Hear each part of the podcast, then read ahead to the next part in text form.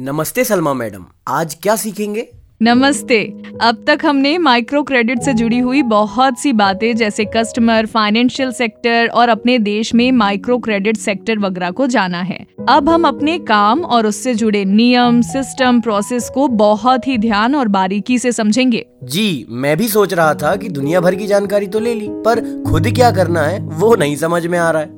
दुनिया भर की जानकारी भी ज़रूरी है जिससे हम अपने काम को सही परिवेश में रख और समझ पाए और हमारे रोज के काम के पीछे जो क्यों और कैसे है उसकी वैल्यू समझ सकें।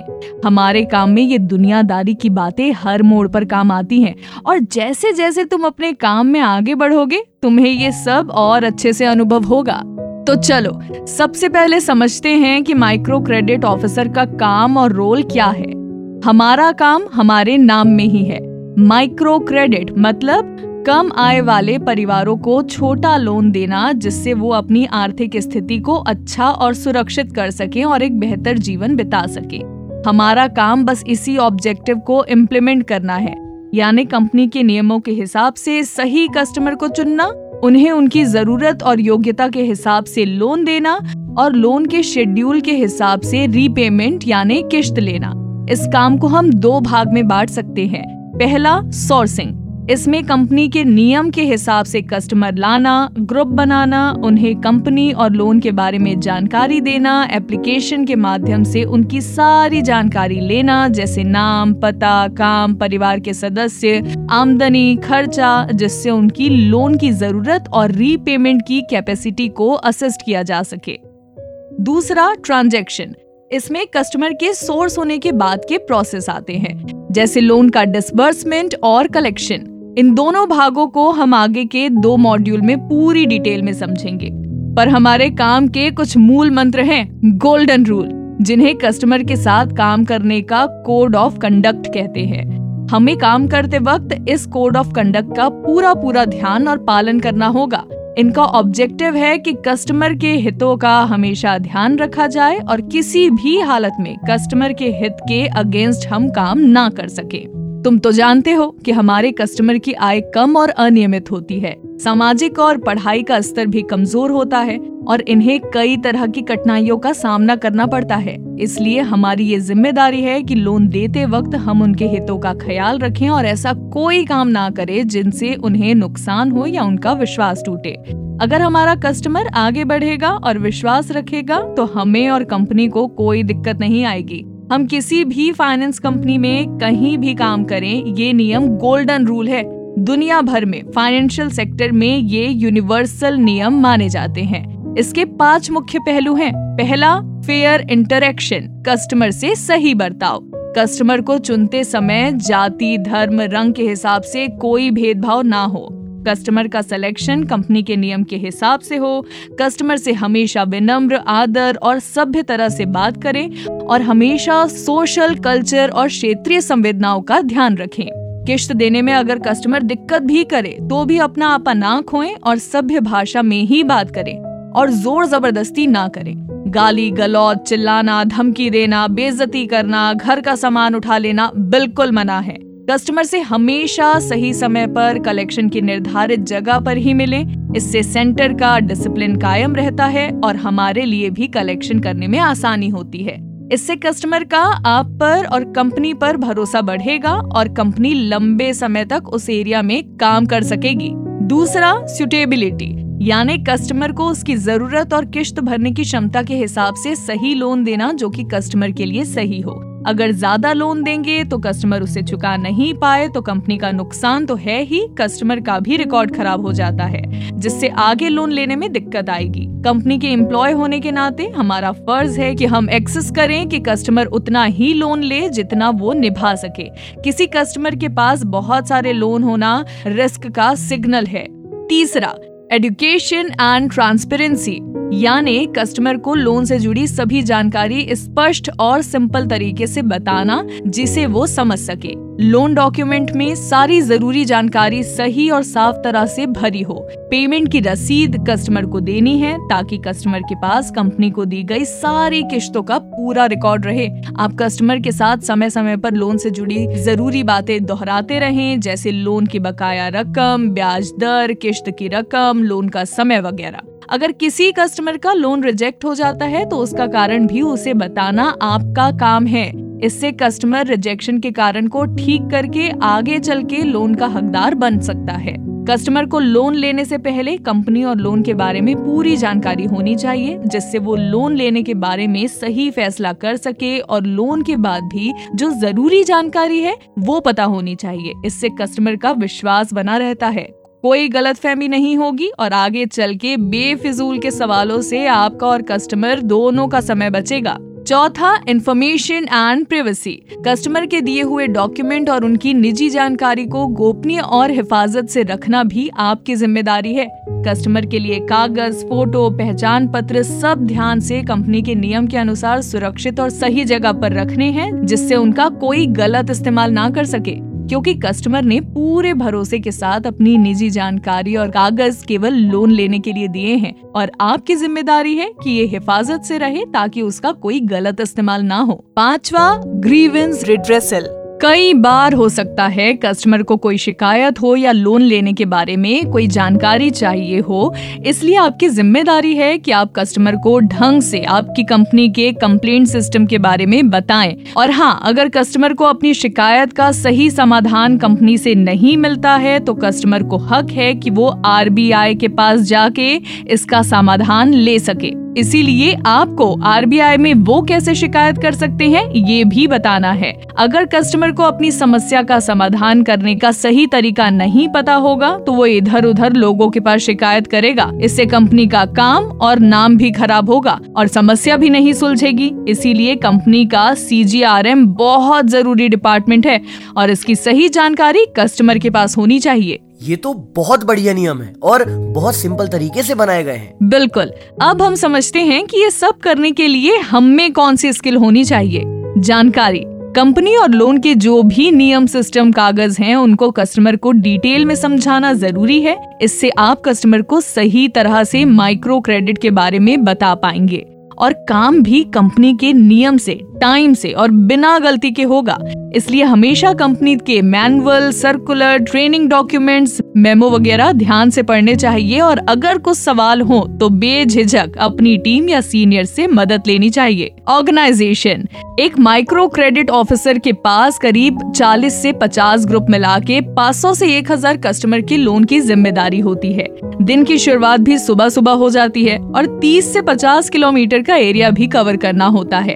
इसीलिए इस काम को ठीक से करने के लिए ज़रूरी है कि हमारा काम और हम बहुत अच्छे से मैनेज हो। टाइम पर सारे काम करना, काम की लिस्ट बना के रखना, काम के सारे कागज़ तरीके से रखना, ये सब ज़रूरी है। दिन, हफ़्ते और महीने में कंपनी के प्लान और टारगेट के हिसाब से क्या क्या करना है, इसकी प्लानिंग बहुत ज़रूरी है और इसके लिए अपने आप को भी व्यवस्थित रखना है।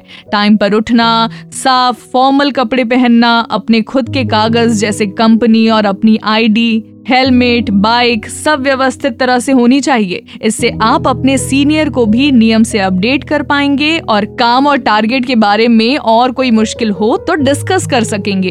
डॉक्यूमेंटेशन लोन के काम में डॉक्यूमेंटेशन का बड़ा रोल है.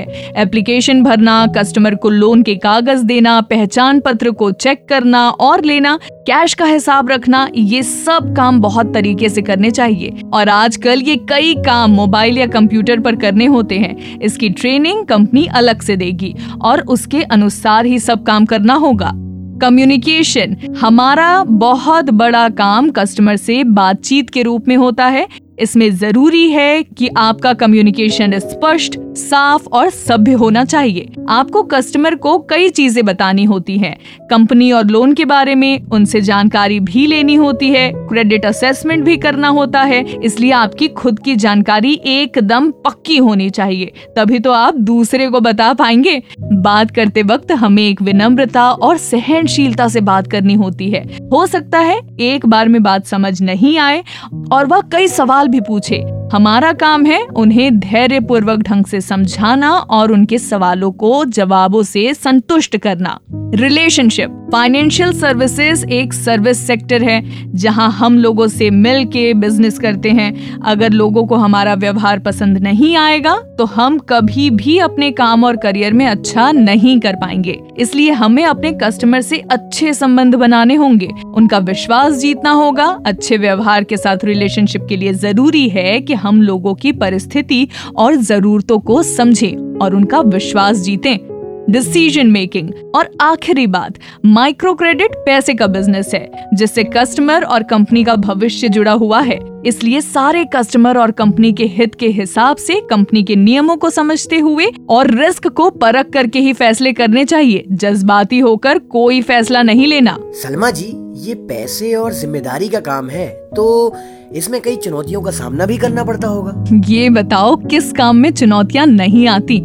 पर हम काम को ठीक से कर सकें और चुनौतियों से सही तरह से निपट सकें, इसके लिए ही कंपनियों के नियम, सिस्टम और इतने सारे डिपार्टमेंट्स, टीम के लोग और सीनियर्स होते हैं, जो हमें हर कदम पर सपोर्ट करते हैं। ज़रूर, पर मैं ये भी सोच रहा था कि ये माइक्रो क्रेडिट में काम करके हमें क्या फ़ायदा है और आगे बढ़ने की क्या संभावना है? ये तुमने बहुत सही बात पूछी। जब हम किसी जॉब से जुड़ते हैं तो ये जानना ज़रूरी है कि इसमें हमारा क्या फ़ायदा और भविष्य है। माइक्रो क्रेडिट में कई फ़ायदे हैं। डायरेक्ट बेनिफिट के फॉर्म में। एक अच्छी सैलरी के साथ इंश्योरेंस, प्रोविडेंट फंड, मोबाइल का खर्चा, साल की छुट्टियाँ मिलती हैं। कई बार खाने और रहने की अलग से सुविधा मिलती है। अगर आप अच्छे से बिज़नेस टारगेट पूरा करते हैं तो बोनस अलग से मिलता है।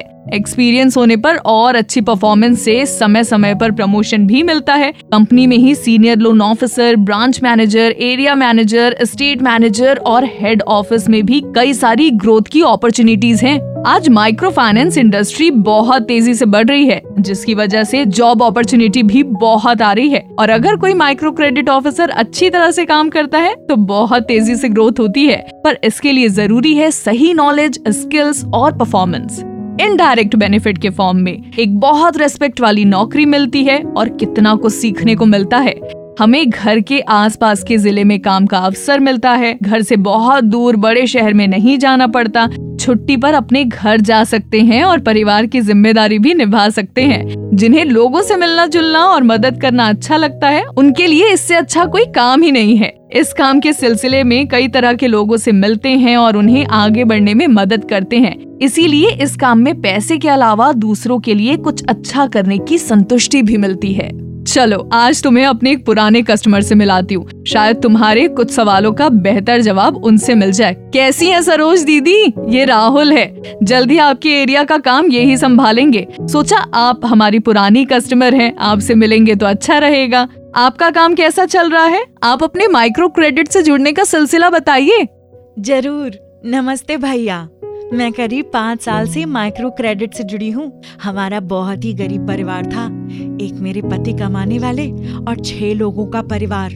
बस किसी तरह खाने पीने का ही खर्च निकल पाता था और हमेशा पैसों को लेके खिटखिट होती थी। बच्चों की पढ़ाई और देखरेख भी सही ढंग से नहीं हो पा रही थी। बहुत खराब लगता था। फिर आप जैसे ही एक लोन ऑफिसर से मुलाकात हुई और उन्होंने मुझे लोन के बारे में बताया। सबसे पहले एक छोटे लोन से छोटी चाय और स्नैक्स की दुकान खोली। दुकान चली, थोड़ी आमदनी आई तो मैंने एक कुकिंग कोर्स भी किया और दुकान के गरम ताज़ा नाश्ते का काम शुरू किया। फिर और लोन लेकर दुकान को और बढ़ाया, बैठने का इंतज़ाम किया, दो हेल्पर भी लगा लिए। अब तो हमारी दुकान को लोग सरोज रेस्टोरेंट बोलते हैं। अब घर के खर्चे आराम से निकलने लगे हैं। बच्चे अच्छे से पढ़ाई कर रहे हैं। हमारी दुकान से दो और लोगों का भी घर चलता है। और एक बड़ी बात कि मेरे पति, बच्चे और परिवार मेरी और मेरे काम की बहुत रिस्पेक्ट और सपोर्ट देते हैं। मुझे खुद बहुत अच्छा लगता है कि मैं कुछ काम करके आगे बढ़ पाई। मेरी इस सफलता में माइक्रो क्रेडिट का बहुत बड़ा हाथ है। काम में समय समय पर नई जरूरतें और मुश्किलें आती रहीं, पर माइक्रो क्रेडिट लोन से उनको सही तरह से मैनेज किया। मैं तो आज भी उस लोन ऑफिसर भैया को याद करके दुआ देती हूँ, जिन्होंने मुझे ये रास्ता दिखाया। देखा राहुल, सरोज दीदी ने अपनी मेहनत, काम और माइक्रो क्रेडिट लोन के सपोर्ट से कितनी तरक्की की है। सरोज दीदी, आपके समय और बातों के लिए बहुत धन्यवाद। फिर मिलते हैं। नमस्ते। ये सब देखकर मुझे लग रहा है कि मैं सही जगह पर अपनी नौकरी शुरू कर रहा हूँ। बहुत अच्छे। माइक्रो क्रेडिट ऑफिसर कंपनी और कस्टमर के बीच की कड़ी होता है जो कस्टमर और कंपनी दोनों को आगे बढ़ने में मदद करता है और उनके साथ खुद भी आगे तरक्की करता है। तो मतलब सबका भला और सबका विकास। हाँ बहुत अच्छे।